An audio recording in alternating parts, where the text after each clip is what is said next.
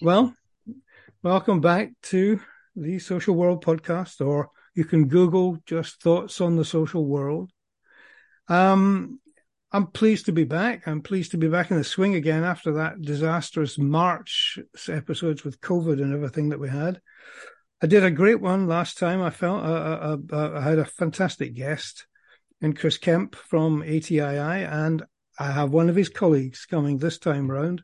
We've got Adam Zarnowski, who is the open source intelligence and investigations manager for ATII. Um, in fact, so in a sense, he directs and conducts investigations and has a mine of knowledge that we can now tap into, um, as opposed to his colleagues who've all got different disciplines. So, Adam, very well, very warm welcome to the program. Well, thank you for having me, Dave. Okay. Well, look, I mean, let's get straight it's into pleasure to be here. Pleased to have you. It's, look, let's get straight into it and actually sort of um, maybe kick off a little bit. If you could explain to people, remembering you're going to get people with different backgrounds listening, um, about what your job entails um, and the, the sort of range of things that you get involved with, and then we'll move on after that. That's okay. Yeah. Well, I do a lot of things and I am, I, I'm a man of many different hats to many different people. Um, for ATII, my role is to sort of, whenever we get a tip or a lead, my job is to sort of build an investigative apparatus around that. Um, I lead a team of some very dedicated investigators, and our job is to see, identify uh, human traffickers, networks, um, and and so we can ultimately identify victims of human trafficking and get them aid. Um, and sometimes that human trafficking, those investigations take a lot of time, a lot of resource and a lot of effort. Um, they, it's not a simple matter of kicking in a door, um, while an angel plays a harp like you see on, on TV. It, it can take years to build a case. Um, and so my job is really to investigate matters, build the case and see uh, using open source data that is freely available, publicly available. Um, what we can do to get law enforcement involved to help victims of human trafficking wherever they are in the world. And- cool. Okay, Adam. So, um, could you possibly give us a, a, a, an idea of, of a case that you've been involved with? I know we talked about this before, and I know I totally understand the confidentiality issues. So you might have to kind of make a composite one or whatever. But just to give us a flavor of what a case might that, that would involve you might well look like. Certainly. Um, we had a case. Um, this wasn't all that long ago, um, where a 18 year old, um, she was 18, so she wasn't a minor, but she was, uh, quite notably autistic. So she was vulnerable. heavily, yeah, very vulnerable. Um, and that's the one thing I really want our listeners to get from this is thinking about vulnerability. Hmm. Um, so 18 year old highly autistic. Um, she was being groomed by a trafficker. Um, and the only reason that this was caught was because she left her cell phone with her parents at night. Okay.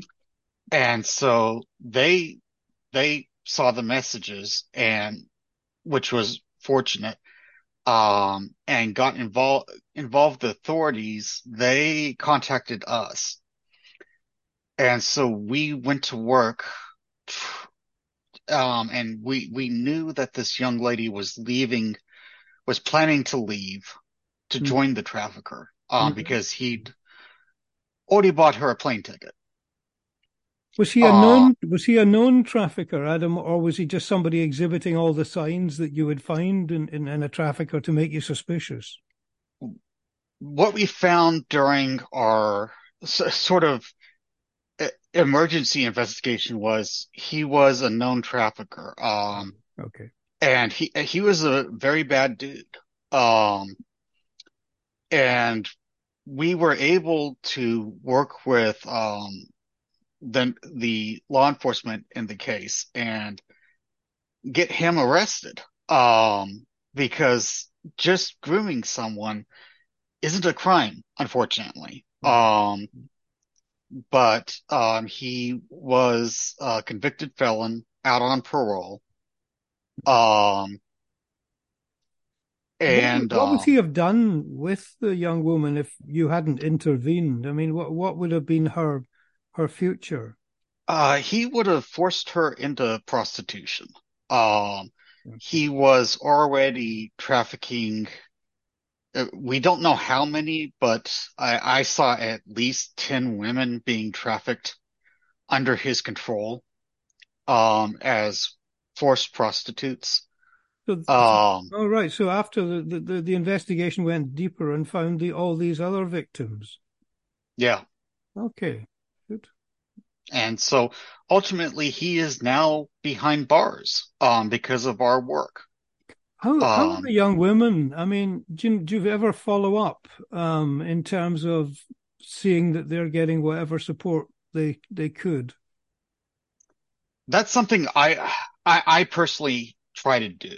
Um, Because I know because I know the ATII does because it's either I'm, I'm I think it's is it the partner of your CEO is particularly involved in Survivor yes, developing yeah, a pro. Sharon is Yeah. very involved in survivor support and making sure survivors get the, the aid they need because uh, that, that's where we fail an awful lot in this fight is we recover survivors and then it's okay, get to, get to help yourself out. Um, and we don't provide them with any resources.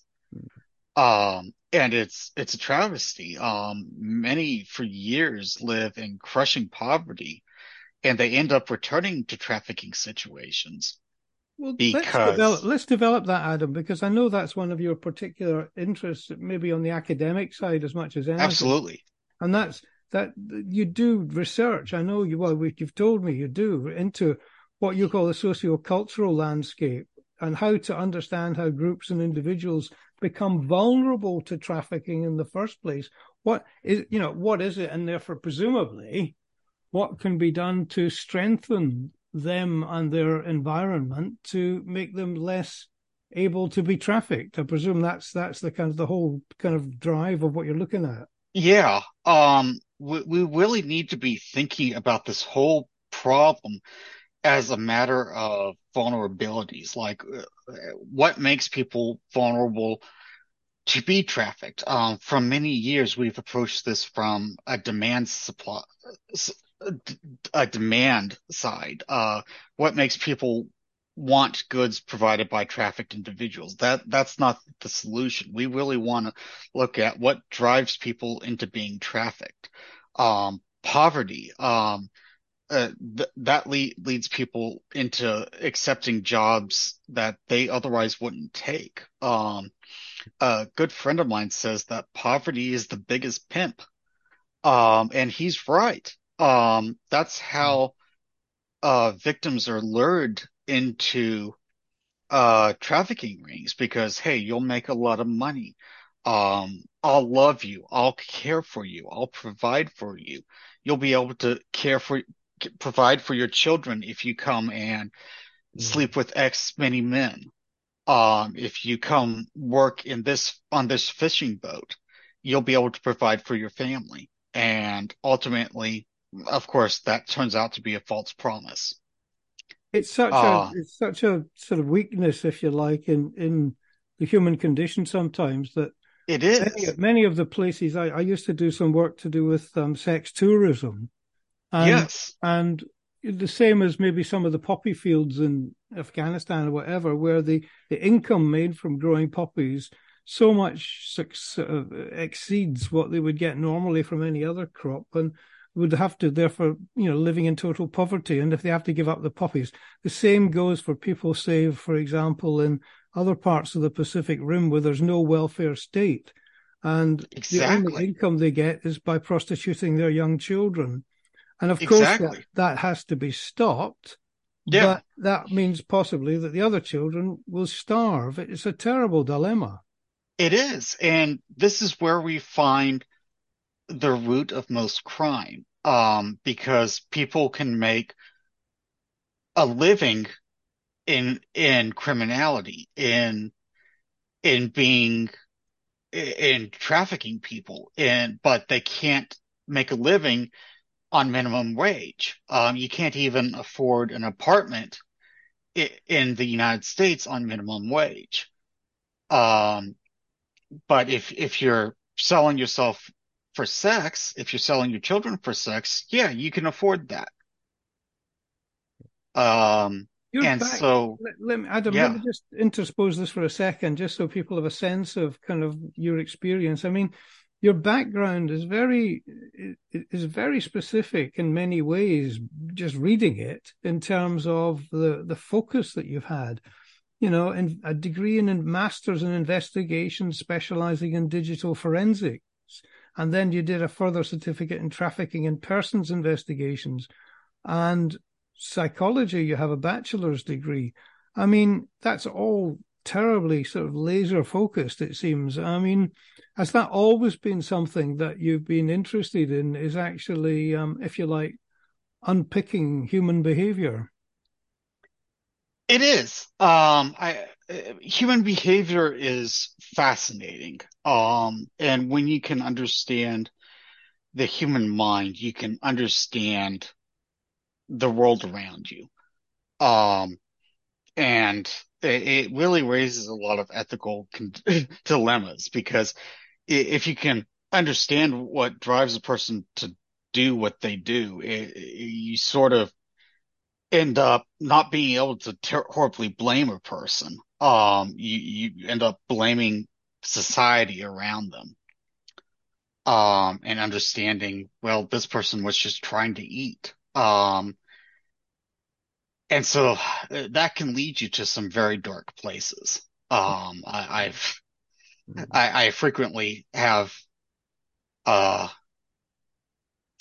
I, I, I, I end up in some very dark places with my work. Well, um, I tell you, before I get to how you cope with that, which is what a question I am going to ask you, but I just want people to be fully aware of the fact that you're in your background. I mean, I was reading that you certainly spoke at The Hague as to yeah. your, as to findings that you well when you were investigating war crimes, genocide, and crimes against humanity. So I mean, no small matters there.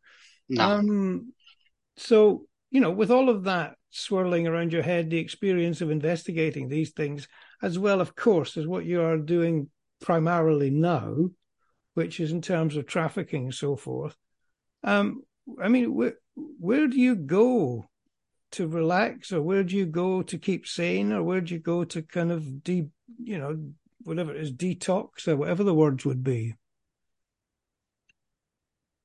I'm still trying to figure that out, honestly. Um, uh, I, I live in a very dark world. Um, and I just take what moments I, I can to sort of filter, filter it out. Um, I like to grow orchids. Um, they were, um, I, I was briefly married. Um, she is sadly no longer with us. Um, and they orchids were her favorite flower. I like to grow orchids. Um, they be, they bring me a sense of peace, and so I, I find peace in small moments. Um, do, do, do you a, have support? Do, do, you feel that? I mean, oh God, yes. ATI oh, yes. obviously offer you support. Yeah. I, mean, I think it sounds oh, they sound a good team. Yeah. Um, especially with ATII. I mean, we, whenever one of us is going through something, we just dial up the other mm. and we talk. I mean, for a lot of us, aside from our families, we're the only support we have. Um, and it's, it's like that amongst, um, SOF, um, and intelligence communities. Uh, mm. we're really the only people who get us. Well, I was talking uh, to talking to your colleague Chris Kemp about this as well in a previous podcast, you know, and and and it was similar. He was making sort of similar kind of noises about, you know, the, his world or your world. Um, but what about the success stories? Because you know you've just described one earlier on, and it's not. I bet it's not isolated because otherwise no. you, you'd you'd have given up by now. Um, so you know th- there must be those that you can bring to the forefront at times just to sort of balance your your mind. Absolutely, and that's honestly why I keep doing this. Um, because um, I mean, from the outside it looking in, it has to look like I- I'm some sort of brazen masochist but the, the fact is, uh, people like me, we go into the darkness to bring out the light. And we see the, see that light every day because people get help. Um, like this case I just talked about, th- th- this 18 year old never was never abused. She was never trafficked because of the work we did. Um, and that is a huge victory. Right. Um, yeah. Uh, a Inter- bunch of others actually, yeah, a bunch of others were able, got aid, um, and have an avenue to get out of their trafficking situation now. Um, but I, and, and that's wonderful. But there's one person who, who never was exposed to it in the first place, that 18 year old. Yeah. And so that's, yeah, that's a win. I understand. That's a win. I, I mean, yeah. I mean, th- there there is nothing better than a win like that. So you do, if I if I remember rightly, when we chatted before, Adam, I mean, you you do some kind of teaching training as well. Is that right? Yes. Um, whenever I get my get an opportunity to teach, um, ATII is partnering with um, Boston University right now, um, and we're sort of cre- uh, what's the word? Uh, reviving um, the oh. training on internet crimes against children. Okay. Um, and because will you, be, will you be presenting some of that? Yes, I will be. Mm-hmm. Um, because um, what passes for training on ICAC is just abominable. It's what's new in Windows 98. Um, whereas what ATII and Boston University are doing, it, it's going to completely re- um, the training so that uh, police and law enforcement, uh, not only in the United States, but across the world can go out and hunt down actual predators, actual pedophiles, um, even on the dark web. Okay. And stop. Now you pay, you dropped off there a second, Adam. Hello?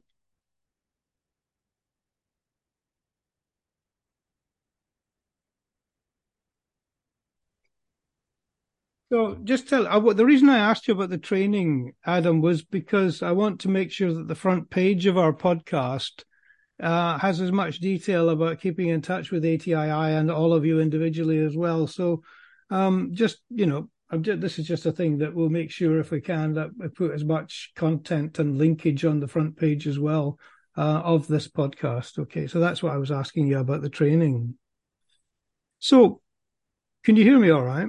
Yes, I can. Oh, good because you, yeah. you did drop you, you dropped off for a little bit there, but then again, okay, I...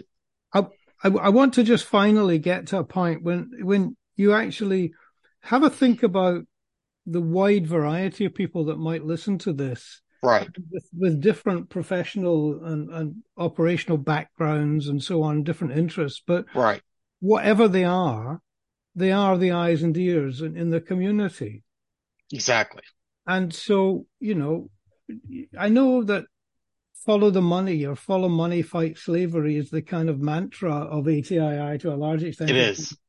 Um, but where could people of all disciplines listening to this be more helpful or, or be more made more aware of what they might well be looking out for or anything that they can possibly do to assist. And I'm not, I'm, obviously there's the, all the professional bodies who are charged with this. Right, right. But, but we're talking about the community in general. That's a very good question. Um, because it, everyone needs to become more aware of just how vast this problem is. I, I really recommend that everyone listening to this go to um, slaveryfootprint.org um, and just see all the various ways we as individuals contribute to the problem um, in our everyday purchases. Um, mm-hmm. uh, the reality is we interact with traffickers and the trafficked every day. It's not just Jeffrey Epstein flying around uh, on the Lolita Express. It's, it's, uh, I mean, it's really, it, these are people you go to church with. These are people you sit next to in restaurants. I mean, yeah. it, it's, it's everywhere. Um, and we just need to become more aware of how widespread it is. So the message really is look a bit more, look up a bit more, become a bit more aware. Don't be worried to not to talk to people about something. No. I mean, I, I remember from my uh, early work, it was always a kind of two heads are better than one. Exactly. share, share exactly. And if you both feel that there's something worth reporting, that's that's much yeah. more powerful. I mean, if you see something, say something. Yeah. And please share information. Um, information in, in, intelligence, we talk a lot about siloed information. It, it, if it's just sitting in one person's hard drive, it's not doing anybody any good. Yeah. Um, so please share information. You never know where that, where, where somebody else has additional information that, that what you have could link up and crack open a major trafficking network. Yeah. I, I've seen it happen. Well, a final question then, Adam. Um, just of course. um, I, I, know through talking with, with colleagues that you do that. There's a couple of hundred volunteers you use as sort of digital volunteers. Correct. Um, and you're always looking to. You could, if you had the capacity, you'd probably like to at least double that. Yeah. Um, but um, people can, if they're interested and have a certain amount of digital skill, um, and willing to be vetted and uh, interviewed, you could well um, they could find it through your website, could they? Yes, indeed. Um, uh, a, a follow money, fight slavery. Just um, fill out the contact us form, or mm-hmm. you can find me on LinkedIn, and we can set up a meeting sometime. Right. Great. And yeah, yeah, please. We we would love to have more more volunteers join us. Um, the more people we have working for us, the more, um, the more people we can help. And they, they would get some training, obviously. Oh, uh, absolutely. Yeah. Not just thrust in and said, go and. Oh, no. no, no. We have a very robust training program. Okay.